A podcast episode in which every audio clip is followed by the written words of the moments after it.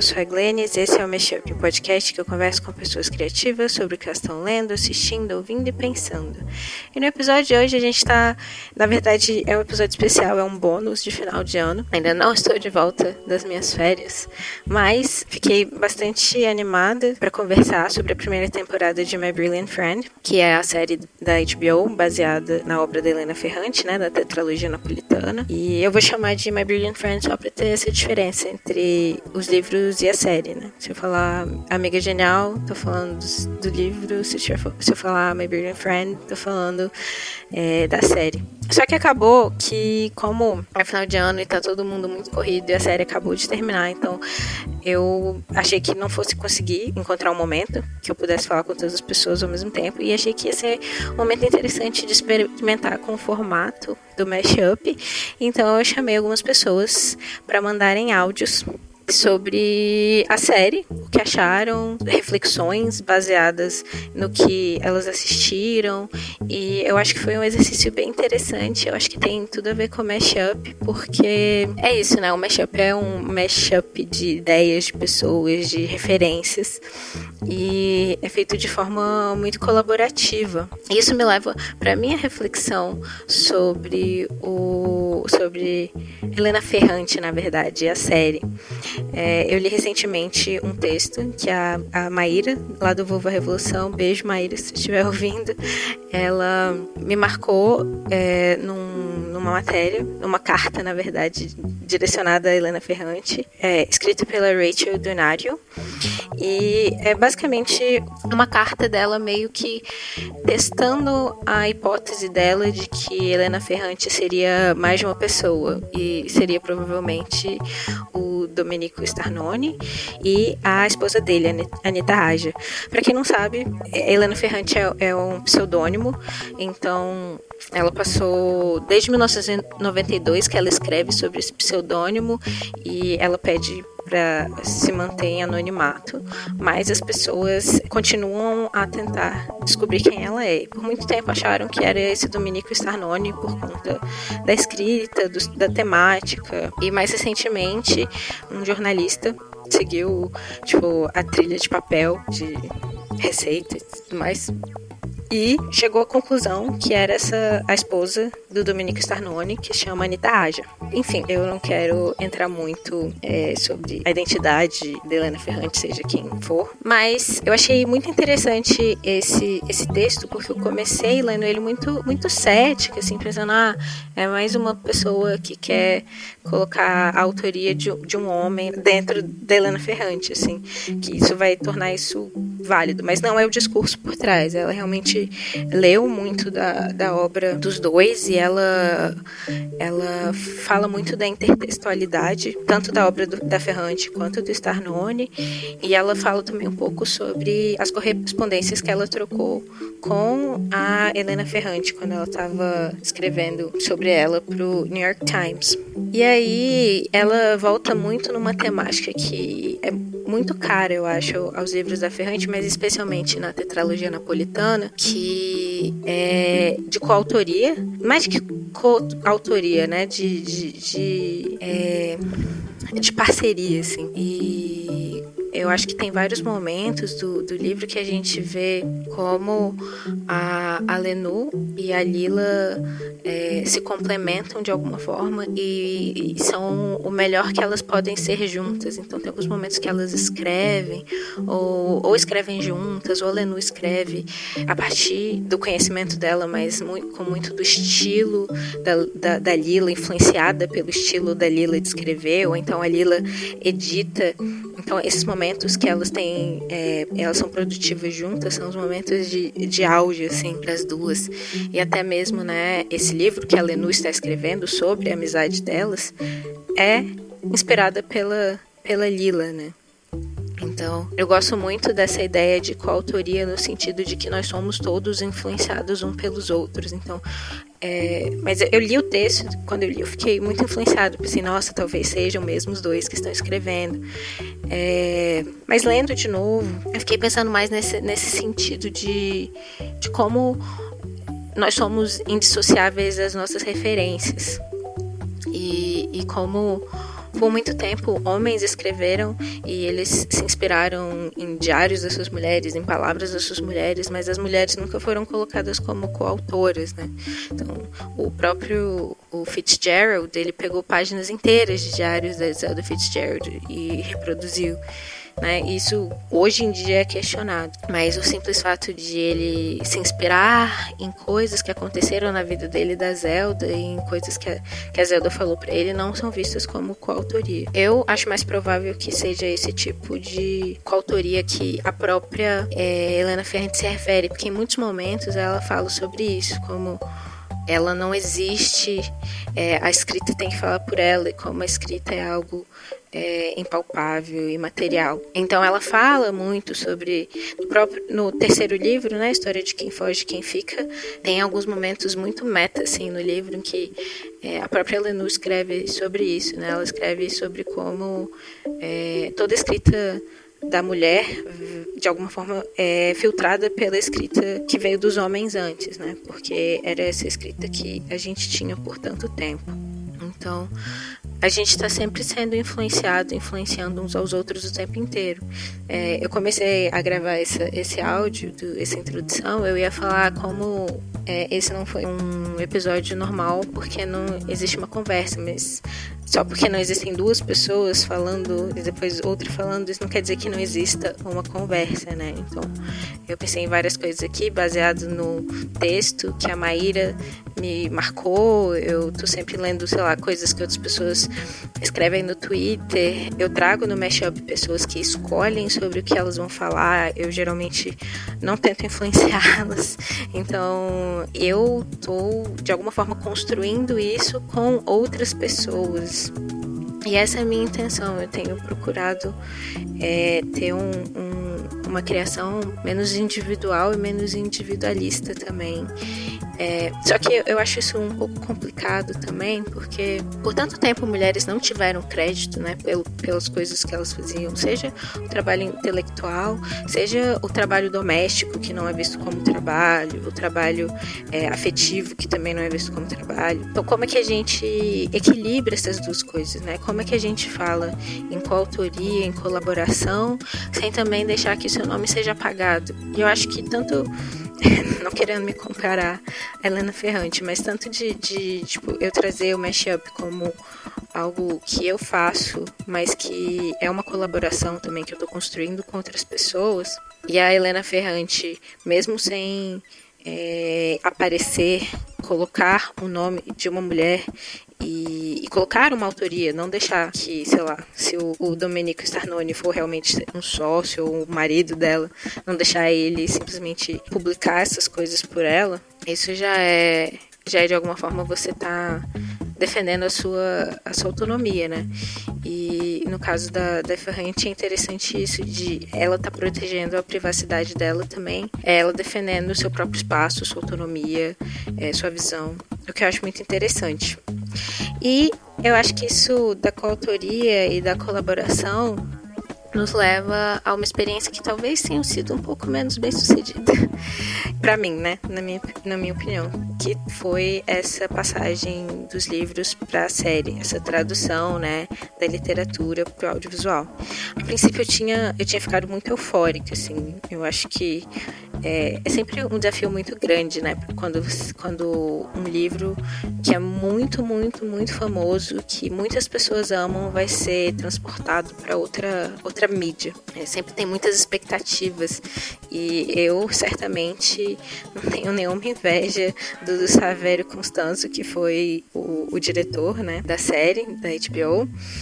É, mas porque é isso, ele tinha esse desafio de fazer uma boa série, adaptar ou né, traduzir essa linguagem literária é, da, da Helena Ferrante para o meio audiovisual. E aí eu acho que a série meio que falha nesse quesito da coautoria é ter colocado o Savério Constanzo em um papel subordinado de certa forma, a Helena Ferrante. Eu acho que a, Helena Ferrante tem um papel brilhante, assim, na carreira dela como autora, de se distanciar da obra pelo seu anonimato, né? Então ela fala, a obra fala por si, a obra fala por si, o meu, meu sexo está nas minhas palavras. É, é literalmente isso, a, a, a morte do autor, né? Então, tipo, a partir daí eu, como leitora, posso ter minha própria interpretação e eu vou estar também fazendo parte da criação dessa história, porque ela vai ser uma história para mim, eu vou interpretá-la de certa forma. Então, é, isso é uma, de certa forma, é coautoria também. E pelo que eu li sobre, sobre essa adaptação, isso foi, não foi exatamente assim que foi a série. Então, ela estava constantemente é, dando opiniões, ela recebeu todos os roteiros, falou sobre tudo. Então, ela queria realmente que a obra é, audiovisual tivesse a mão dela no meio, assim. E eu acho que talvez isso tenha engessado um pouco o Savério Constanzo. É, eu acho que tanto por essa, por, pela mão dela tá muito forte, quanto por essa pressão, né, de fazer algo que, que fosse agradar os fãs e fosse é, alcançar essas expectativas que eu acho que são inalcançáveis, ele acabou tendo pouco, pouco espaço para experimentar. É, então, nesse primeiro áudio da Amanda, lá do Deixa de Banca, ela fala um pouco sobre essa questão né, de, da, da, da adaptação. E uma coisa que ela mencionou que, que, é, que é um problema que foi mencionado em várias críticas é que a Lenu é uma narradora não confiável no livro e isso não foi transportado para a série então, tipo, tem alguns momentos, alguns indícios, mas nada que trouxesse isso de forma mais, é, mais forte, né? E é engraçado porque a Amanda também menciona o Dom Casmurro como um exemplo de, de livro com um narrador não confiável. E uma das minhas adaptações, uma das minhas traduções para televisão, para audiovisual favoritas é justamente o Capitu, que é baseado em Dom Casmurro. E a forma como o Capitu traduz a não confiabilidade do, do, do, do narrador é trazendo uma estética para a série de sonho, de teatro. Parece o Bentinho velho circulando pelo cenário e a gente vê que isso tudo é da cabeça dele, está revisitando essas memórias, que é realmente é também que a, o que a Lenu está fazendo na história. Eu acho que essa foi uma maneira brilhante de adaptar Dom Casmurro, mas ao mesmo tempo essa série, essa minissérie da Globo, né, não foi vista como fiel por conta dessa estética. Foi uma forma de, de inovar, de trazer para o meio audiovisual, de forma a trazer essa desconfiança que a gente precisa ter do narrador, mas que não trouxe aquela imagem mais é, quadradinha, fechada que fica na nossa cabeça quando a gente lê um livro, né? Então, é, eu acho muito interessante esse assunto e, e, vou deixar então vocês com os comentários da Amanda, que traz essas um pouco dessas questões de adaptação e algumas diferenças é, entre a, o livro e a série. Eu acho que ficou bem interessante é, essa fala dela.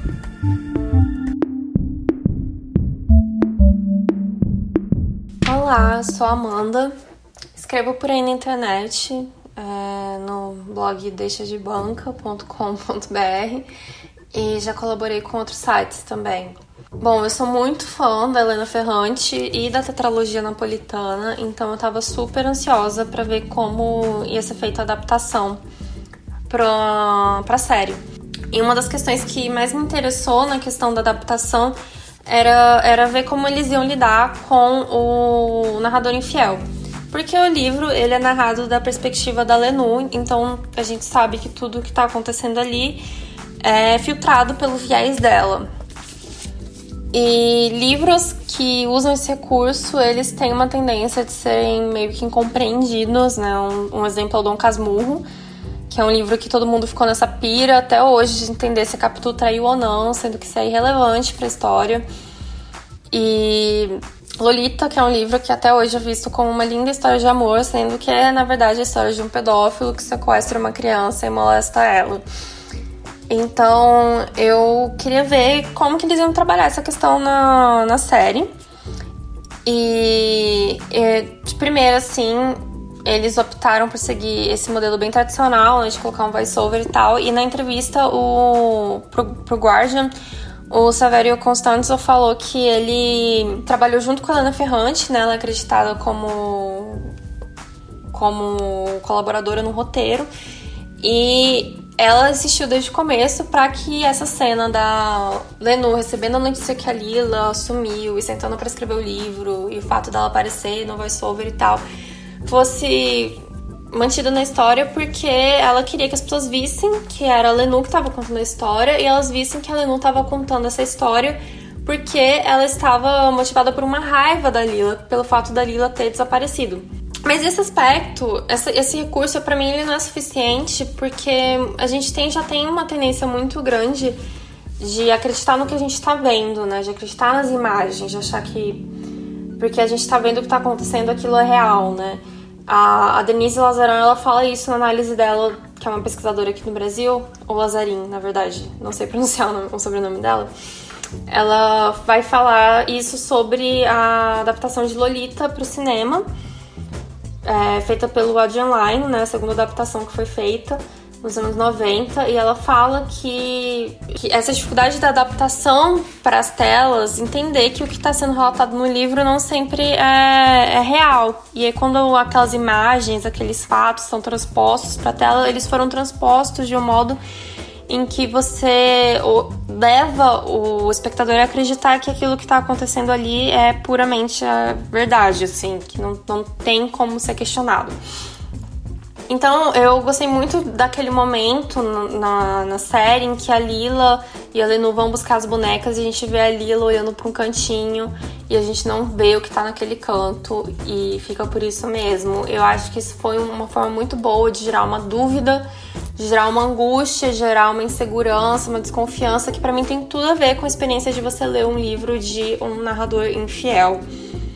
Mas a série ela não tem obrigação e nem é interessante que ela tente é, ser completamente literal em relação ao, ao livro, até porque isso seria impossível, já que são, são dois meios diferentes. A Glennis fala muito isso aqui no Mashup, eu concordo bastante com ela. E a Isa Sinai, na newsletter dela, ela fala né, sobre como a série ela introduz algo novo para a história, que é esse terceiro olhar, esse terceiro narrador, que é um respiro do, do olhar da Lenu, né? um descanso, a gente tem acesso a uma nova perspectiva. Eu espero que isso traga um olhar um pouco mais simpático para Lila, que para mim é uma personagem muito injustiçada. É, eu vejo muita gente criticando a Lila, falando que não gosta dela, falando que ela é insuportável. O Universo publicou uma resenha em que chamam a Lila de traíra, falam que a, a, as Lilas só existem quando as Lenus dão mole. Eu acho que isso é uma forma muito limitante de enxergar a, a história, de enxergar essas duas personagens, né? A gente tem a possibilidade de, de ter uma visão um pouco mais complexa dessas mulheres. A Helena Ferrante se propõe a fazer isso, né? Ela, ela traz essas duas personagens que o tempo todo são colocadas pelas pessoas do bairro como opostas, né? Uma é a bozinha, a outra é a má.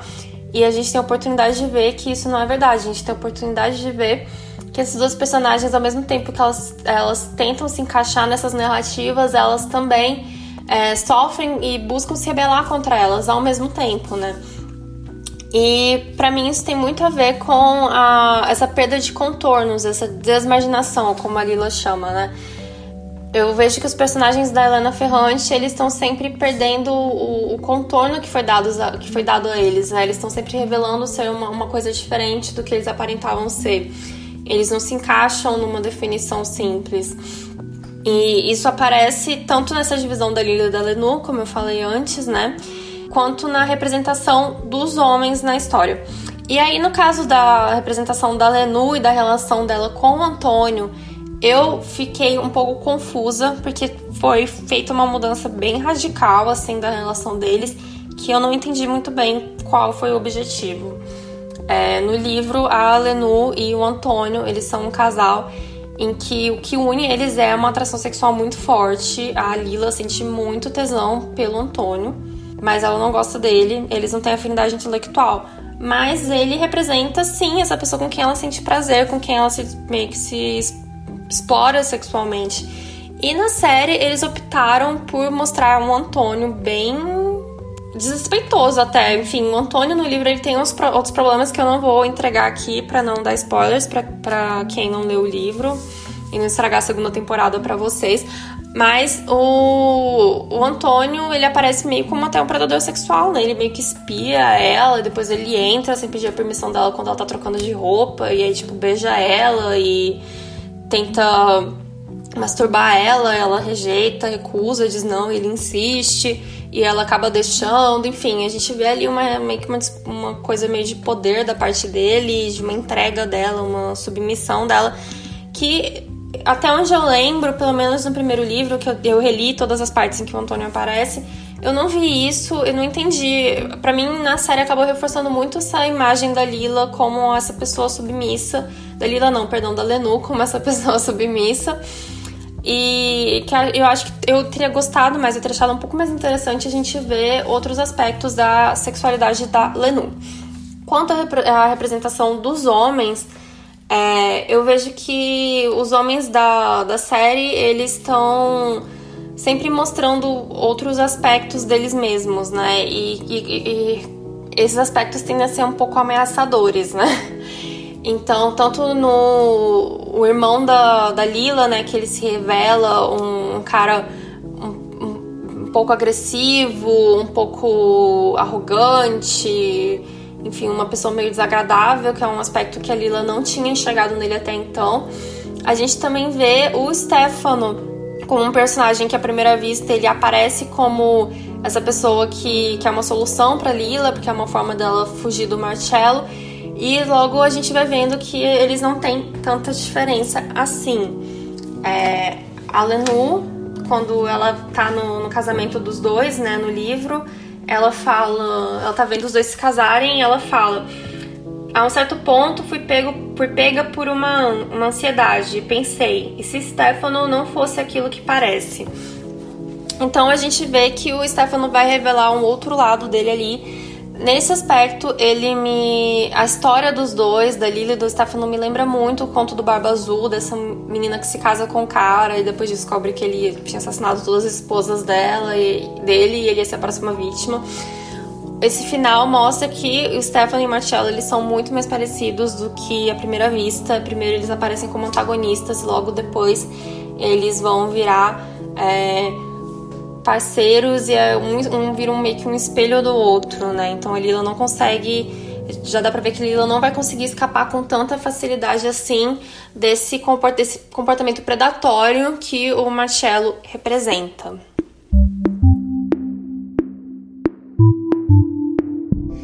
É, é muito legal fazer esse episódio assim, porque essa, essa coisa da, da coautoria e de referências e tal, e eu trouxe esses três áudios, né? E os três é muito engraçado, porque os três trazem opiniões diferentes sobre os mesmos assuntos, os três trazem às vezes opiniões iguais sobre certos assuntos e os três trazem coisas completamente novas também. Então é isso, né? Pontos de encontro e pontos de desencontro que enriquecem a conversa de alguma forma. Então a Celina ela trouxe algumas questões dela também de, de como ela sentiu a série, como ela sentiu em relação ao livro, é, algumas questões também da amizade entre mulheres, competição e ela trouxe um pouco também sobre a Grécia Antiga, né, o teatro, porque a Celina é, é atriz e ela tem estudado bastante teatro grego, então eu achei muito legal a reflexão dela. Fiquem com ela aí agora.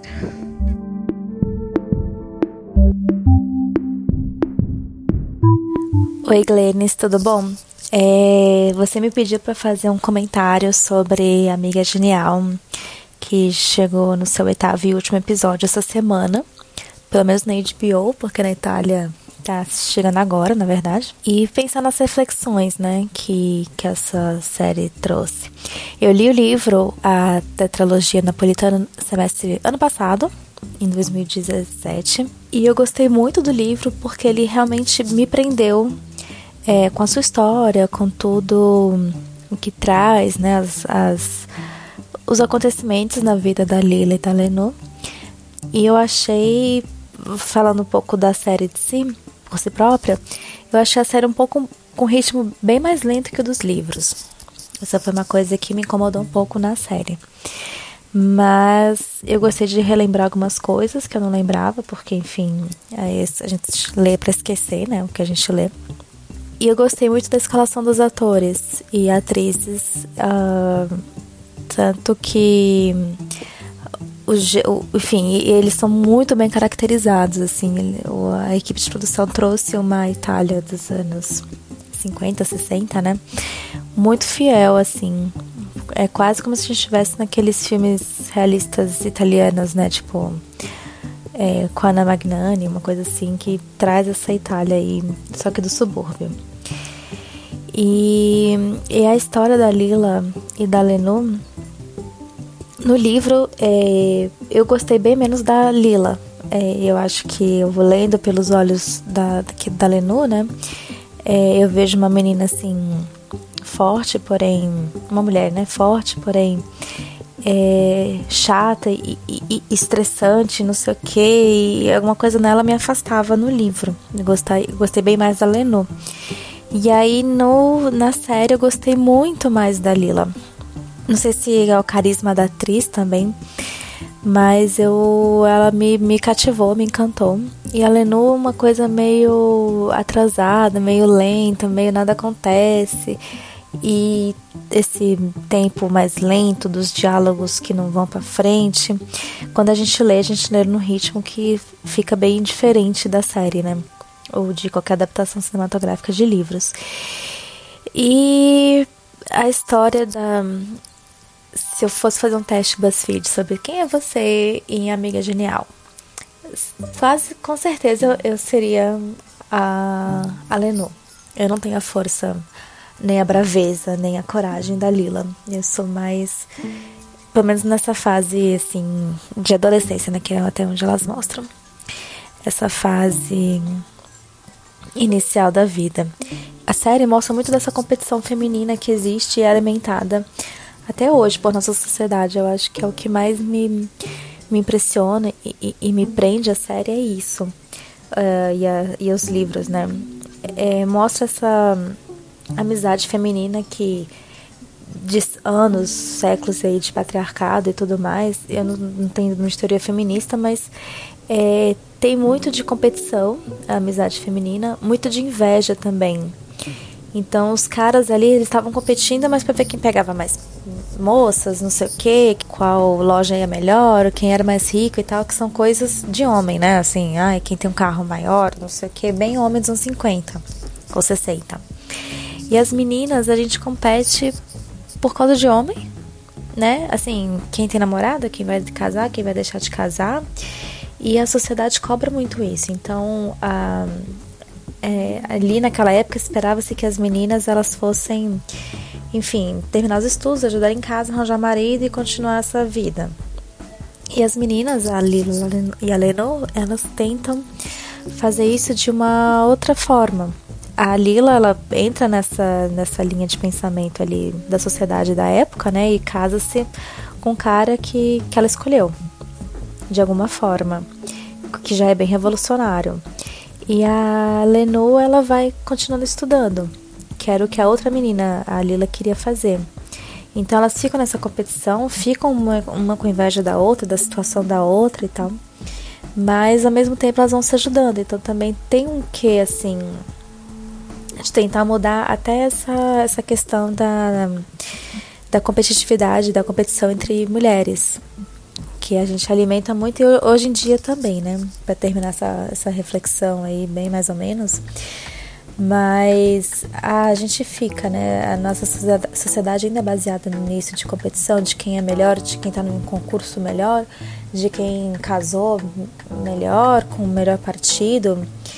E, e às vezes eu sinto que não fazendo algumas coisas que minhas amigas fazem, eu acho que eu estou ficando para trás. Mas para trás numa corrida imaginária que acontece só na minha cabeça ou na cabeça da sociedade em que eu vivo. Por outro lado, eu também tenho atributos meus que, que às vezes é, me colocam, na verdade, num caminho diferente. E isso é bem normal, assim, não tem caminho é, certo ou errado na vida, nem um, destino que nem os gregos pensavam, né? Que tinha, a gente tinha um destino a cumprir e, e que qualquer desvio que a gente fizesse desse destino, os deuses iam lá para castigar os humanos e colocar no, no caminho do, do destino que já era traçado, né? Para os gregos.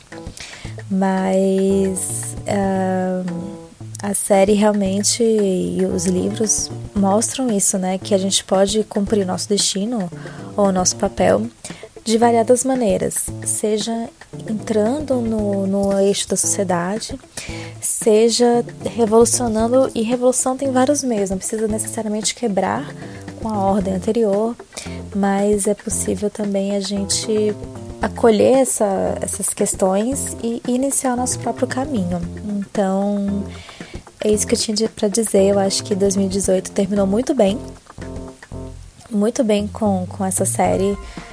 É, essa né, primeira temporada de oito episódios, bem, bem, curtinha, mas que já deu um, um, um agrado para os fãs da série e também vem conquistando outras, outras pessoas que não leram os livros. Espero que isso até aumente, né, para eles poderem, enfim, continuar com, com a, a tetralogia. E é isso, a gente vive no mundo de homens, it's a man's world, mas nós somos é, mais fortes do que, do que isso, do que o papel que nos colocam para ser. Eu acho que a gente tem que achar esse caminho e, e seguir com ele, apesar de tudo e apesar de todos. E se for para casar, que seja com um vestido tão bonito, aquele cabelo tão maravilhoso quanto o da Lila Cherulo, porque ficou realmente maravilhoso. É, aquele, aquela roupa de casamento dela, eu gostei bastante. A Lenu está de parabéns por ter escolhido. Tá bom? Um beijo e feliz 2019 para todo mundo.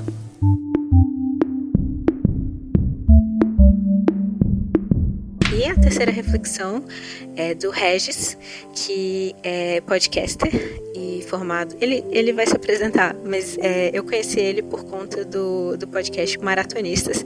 Ele me conhece pelo Twitter, e no Twitter o meu, o, o meu apelido era Wolf Alice, por conta de um conto da Angela Carter. Então ele me chamou de Alice no áudio. Mas, é, enfim, eu achei muito legal trazer a perspectiva do Regis, porque ele, ele é um estudioso de televisão, então ele traz essa perspectiva do mercado e ele traz também uma perspectiva diferente minha, da Celina e da Amanda, porque ele não lê o livro, então é uma perspectiva é, mais limpa nesse sentido. Ele não tem esse filtro dessas expectativas que os livros trouxeram.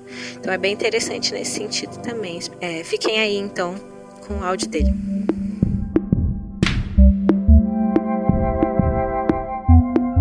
Olá, galera do Mashup. Eu sou Regis Regi. Eu sou roteirista, graduado em cinema pela Universidade Federal Fluminense e co-host do podcast de séries maratonistas. Primeiramente, muito obrigado, Alice, pelo convite. E para respeitar o formato do podcast, é, e antes de partir dos comentários mais diretos sobre a obra, eu vou admitir que eu vi My Brilliant Friend no momento engraçado. Esse foi um ano um pouco corrido e louco para mim. E agora que eu voltei para casa dos meus pais para visitá-los, é a primeira vez em oito meses. Acho que é um recorde nesses anos fora de casa. É... E é a casa que fica na cidade que eu sempre cresci. É a casa onde eu cresci. Que desde pequeno eu falava que eu queria ir embora.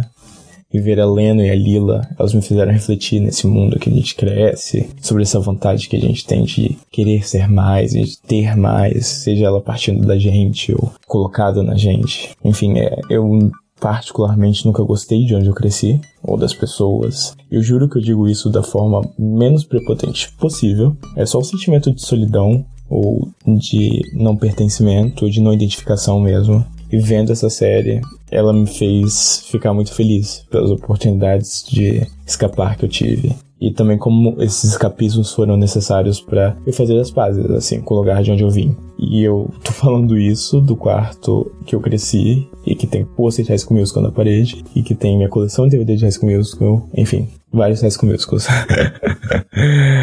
e como pesquisador de televisão, eu gosto de pensar as obras no panorama que elas estão inseridas. É, eu acho que My Brilliant Friend, ela foi a minha estreia dramática favorita desse ano. Lá no Maratonistas a gente tem falado alguns episódios é, pensando em, em televisão norte-americana, né? Como esse ano foi estranho, que não teve um Big Little Lies, um Stranger Things, ou até The Handmaid's Tale mesmo, não teve um barulho tão grande quanto teve ano passado. E que não teve uma série, um arrasa quarteirão, que unisse todas as tribos, assim, o que é estranho para mim, porque eu tenho a impressão que todo ano tem uma série que meio que todo mundo assiste, e esse ano eu não senti isso, com nada. É, outra coisa que eu tenho para falar também é como que a própria HBO, que é o canal que distribui My Brilliant Friend internacionalmente, ela não emplacou nenhum drama esse ano. É, eles estrearam Here and Now, que é a série do Alan Ball, criador de Six Feet Under, que ninguém viu essa série.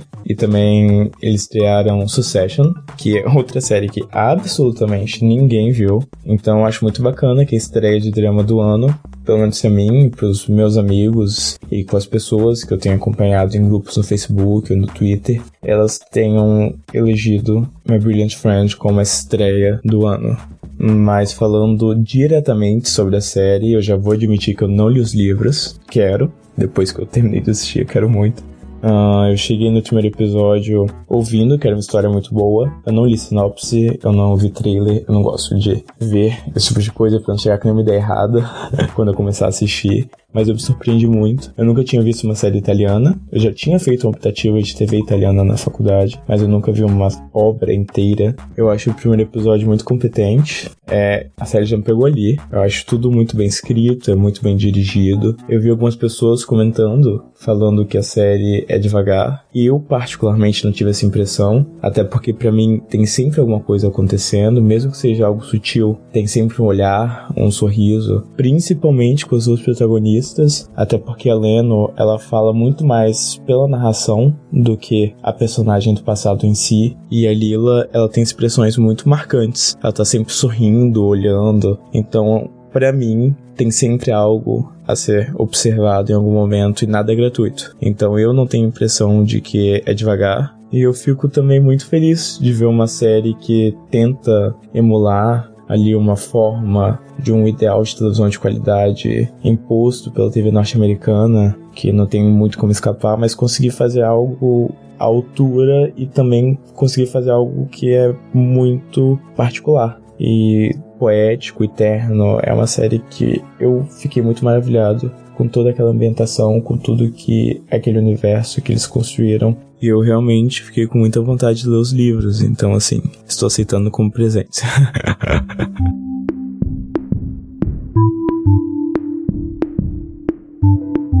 e é isso. Espero que vocês tenham curtido esse formato diferente. Acho interessante como a gente conversou sem conversar e tem diálogo sem ter diálogo. É, espero que vocês participem desse diálogo também. Conversem comigo no Twitter, me mandem e-mail, é, venham falar comigo no Instagram. Assistam a série se vocês não tiverem assistido, leiam os livros se vocês não tiverem lido e vamos conversar. E até a próxima.